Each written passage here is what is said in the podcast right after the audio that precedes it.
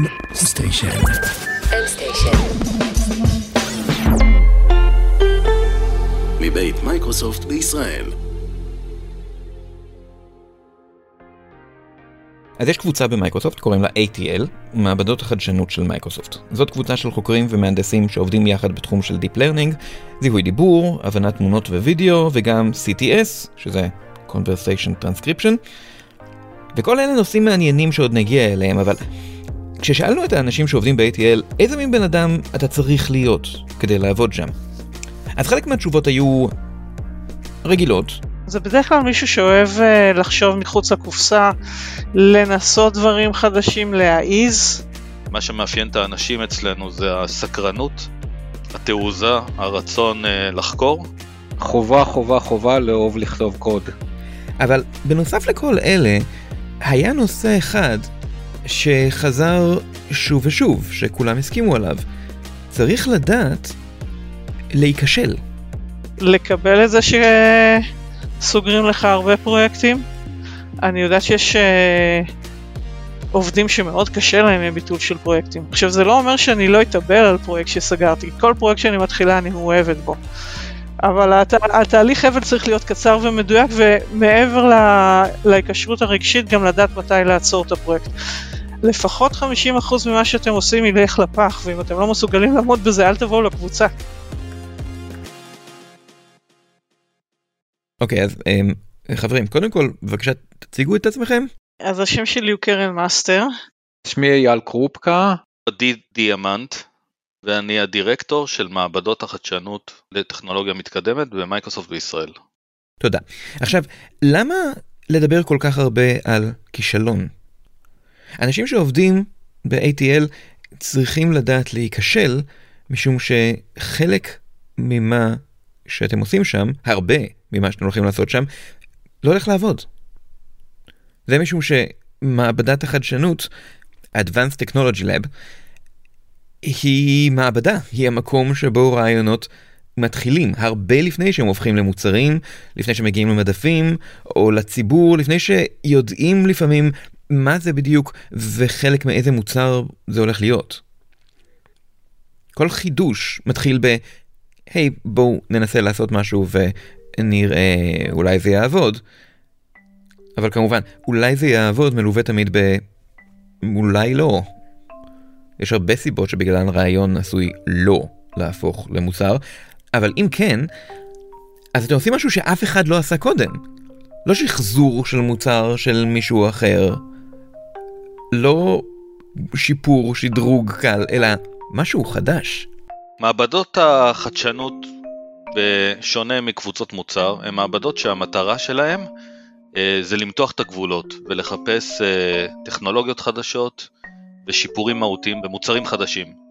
אנחנו עובדים במה שנקרא סיכון גבוה, אנחנו עושים uh, הרבה מאוד קונספטים, רק חלקם ימצאו את עצמם בסוף uh, uh, בישורת האחרונה הופכים uh, למוצרים חדשים, או לפיצ'רים חדשים, או לחומרה חדשה uh, בהצעות של מייקרוסופט.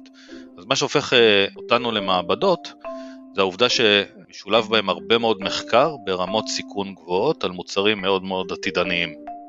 אז זאת מעבדת חדשנות, מעבדה, מקום שבו מדענים מטורפים מוזגים נוזלים צבעוניים לתוך מבחנות ומחברים אותם לחשמל ומצחקקים? זהו, כולם מדמיינים שביקור במעבדה שלנו הראו אנשים עם שיער סמור וחלוקים שמסתובבים, אבל לא. אוקיי, אז לא. אז איך זה כן נראה? מה שאתה כן תראה זה המון המון שטחים של וייטבורד. ובדרך כלל אתה תמצא אותם מקושקשים בכל מיני רעיונות, כי, כי באמת תהליך הבריינסטורמינג הוא, הוא קורה כל הזמן. וזה שיש לנו מסביבנו את כל הלוחות, אז ככה מאפשר פתאום שנייה לעמד ליד הלוח ולהתחיל לקשקש ולחשוב ביחד. אז מה בעצם עושים במעבדה? היא לא מתעסקת בכל נושא שבעולם, זה לא שכל רעיון שעלה למישהו בראש נכנס לפרויקט, הנושא שבו הם מתמחים בשנים האחרונות הוא קוגניציה ולמידת מכונה בשיטות של דיפ לרנינג, כלומר איך לגרום למחשבים להבין טוב יותר את מה שהם שומעים ואת מה שהם רואים.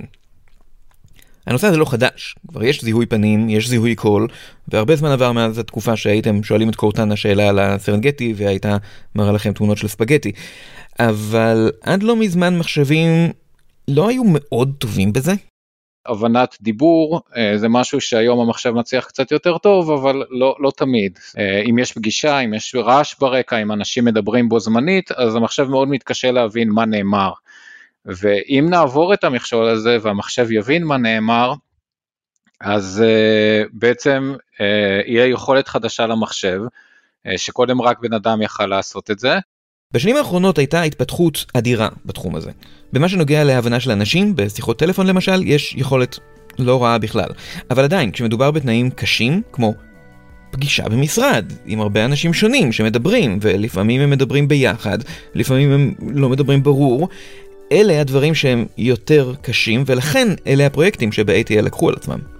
בנו דיווייס פרוטוטייפ של מיקרופון מעגלי עם מצלמה, שמסוגל לא רק לתמלל באיכות גבוהה, בגלל הטכנולוגיה, בגלל כמות המיקרופונים, לתמלל פגישה בין מספר אנשים באיכות גבוהה, אבל גם לזהות מי הדובר. שלפני שלוש שנים זו הייתה בעיה קשה ולא לא פתירה. לא רק לתמלל שיחה בצורה נורא נורא מדויקת, אלא להבין מי אמר מה. וגם זה לא מספיק. היום המחשב יכול לעשות גם יותר. אז יש לנו Human Parity כבר בזיהוי דיבור, והיום יש את Office Dictation, מבוסס על טכנולוגיות שלנו, אתה פשוט מדבר והוא כותב לך את המסמך. אנחנו רואים ב-Teams שירות Close Captioning, זה מערכת שתוך כדי השיחה פשוט כותבת את הכתוביות למטה של מה שנאמר, מזהה דיבור של אנשים בריל טיים, יודעת גם להציג את מה שהם אומרים, ודרך אגב, וגם לתרגם סימולטנית.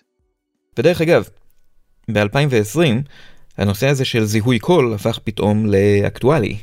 עד לתקופה של הקורונה, אנשים היו לוחצים על כל מיני צגי מגע, אם זה במקדונלדס, אם זה על כפתורים של מעליות, אם זה על קיוסקים שנמצאים בכל מיני מרחבים ציבוריים. אחד הדברים ש, שהקורונה הביאה, זה פתאום מודע, מודעות לבעייתיות בממשקי מגע למיניהם, בעיקר במקומות ציבוריים. אחד הפרויקטים היפים שראינו זה שמעליות התחילו להחליף בכל מיני מקומות בעולם, הם פרויקטים שמייקרוסופט מעורב בהם, התחילו להחליף את הממשק של הכפתורים בממשק קולי. אנשים עכשיו נכנסים למעלית ופשוט אומרים את הקומה שהם רוצים להגיע אליה, ולא לוחצים על שום כפתור. והמעלית מוזמנת, בלי שלחצת על כפתור להזמין אותה, מצלמה יכולה לזהות אותך. אז כבר עכשיו בקורונה אנחנו רואים דרישה הולכת וגוברת לממשקים שהם קוגניטיביים, ממשקים שמבוססים על, על קול ועל ראיית מחשב, ופחות על טאץ'. כל אלה דברים שקיימים כבר היום במוצרים של מייקרוסופט, שהגרעין שלהם פותח ב-A T L בזמנו. היינו שמחים לספר לכם על מה עובדים ממש עכשיו במעבדת החדשנות, אבל אז היינו צריכים להרוג אתכם.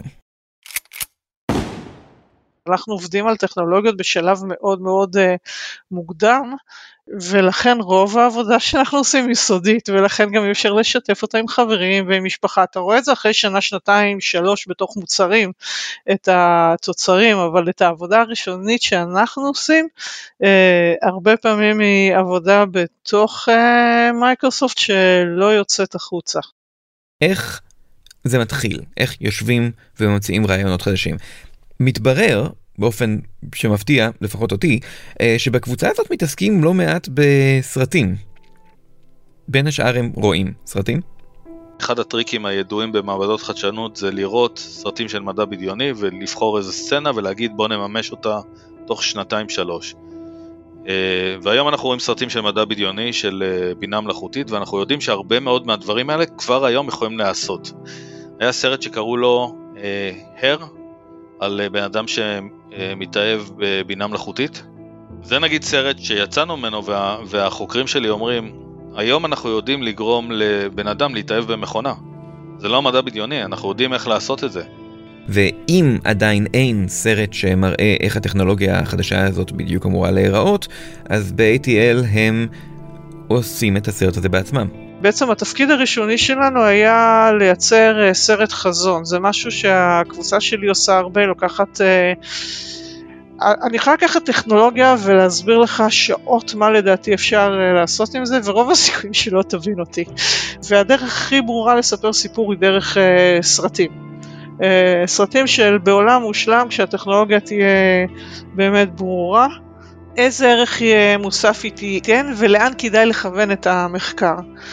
Uh, ובעצם היינו תקופה, הפרויקט היה עוד לפני מימון, הייתה לנו תקופה מאוד מאוד קצרה, לנסות לפצח מה אנחנו עושים עם אותו פרויקט, uh, ובאמת אחרי עבודה מסביב לשון, אני חושבת שחמישה שבועות uh, חייתי כל היום בסרט, אפשר לומר. סרט עלילתי uh, עם uh, מפיק, uh, עם שכרנו שחקנים, מה שמיוחד בסרטים שאנחנו בונים שהם מאוד מאוד מדויקים, הם מבינים כבר את מגבלות הטכנולוגיה, הם מבינים לאן הם יכולים, הטכנולוגיה יכולה להגיע, והסרט עצמו הוא נורא נורא מדויק, אתה רואה סיפור אמיתי וסגור.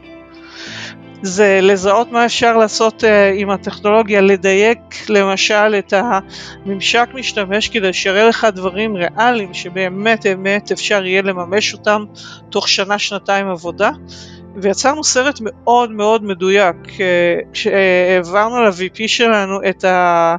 את הרב-קאט, שזה גרסת ביניים, הוא לא יכול היה להתאפק ולחכות לגרסה הסופית, ואחרי יומיים הוא הציג את זה לסאטיה. אז מבחינתי זה היה הישג עצום, והסרט הזה גם גרם לכך שקיבלו מימון מאוד מאוד גדול כדי להרים את הפרויקט הזה. ברור שלא תמיד אפשר פשוט לבוא עם רעיון חדש, לעשות עליו סרט ולהגיע ישר ל-סי אי או של מייקרוסופט. במקרים אחרים קורה שהמעבדה מוזעקת בתור צוות מובחר לתקן משהו שמתברר שפשוט לא עבד. מצלמת קינקט של אקסבוקס אחת, מה שנקרא קינקט דור שתיים, הייתה מבוססת על טכנולוגיה חדשנית, שבאיזשהו שלב פשוט לא עבדה. בקיצור, ההבדל בין התיאוריה הפיזיקלית של איך שעבדה מצלמת קינקט שמבוססת על מה שנקרא time of flight, מהירות האור, לבין מה שהיה בפועל היה גדול מאוד, והצוות של אקסבוקס מצאו את עצמם לא מסוגלים לשחרר את מצלמת קינקט כמו שהם התחייבו בזמן, וכאן הם פנו לצוות שלנו לעזרה, והצוות שלנו עשה הרבה מאוד עבודה בתחומים של עיבוד אותות על המצלמה, והגענו למצב שצריך לשנות את הצ'יפ שיושב בתוך האקסבוקס, מה שבדרך כלל דורש הרבה מאוד בדיקות והרבה מאוד זמן. לא היה להם את הזמן, הם פשוט אמרו עלינו, הם פשוט לקחו את הקוד שכתבנו, שמו את זה על הצ'יפ בשנייה האחרונה, בלי בדיקות, בלי שום דבר, וזה עבד. זה היה קטע מדהים באותו הזמן, קיבלנו על זה הרבה מאוד recognition מכל הבכירים בחברה. זה פשוט מכה ראשונה עבד, וזה מה שגרם לקינקט לצאת. אני מאוד אוהב את המחקר המדעי שהם עובדים, במקרה הזה אנחנו עושים מדע לצורך מוצרים, המטרה שלנו היא לעשות פריצת דרך, שיהיה מוצרים שאף פעם אף אחד לא עשה בעבר, או שעשו וזה לא היה מוצלח. אני במקור הגעתי לעולם הלמידת מכונה דרך מדעי המוח. בעיניי הדבר הכי מדהים יהיה אם נבין משהו על המוח גם, זאת אומרת לא רק... לא רק איך אנחנו מחקים את המוח במכונה, ולא משנה כמה מרשים זה יהיה שדברים שפעם לא הצליחו ונצליח, אלא שנבין גם איך הדברים האלה קורים במוח. טוב, אולי זה בכל זאת קצת דומה למעבדה עם חלוקים ומבחינות וכאלה דברים. ובגלל זה תשאלו כל מדען מטורף שעובד על המצאה חדשה שתשנה את העולם, מה צריך בשביל העבודה שלו? אז צריך מחשבה מקורית, ותעוזה, ולדעת להיכשל שוב ושוב. אבל כשזה עובד, אז עשיתם משהו באמת חדש. אז ככה כל מי שמחפש אה, משהו אחר לגמרי, אבל, זה, אבל התוצאות לא, לא באות בקלות. מי שאוהב את הדברים האלה וזה גורם לו לברק בעיניים, זה המקום. כאילו המוטו שלי זה... אם אתה לא יכול לקום בבוקר ולרצות לבוא לעבודה, אז אתה לא במקצוע הנכון.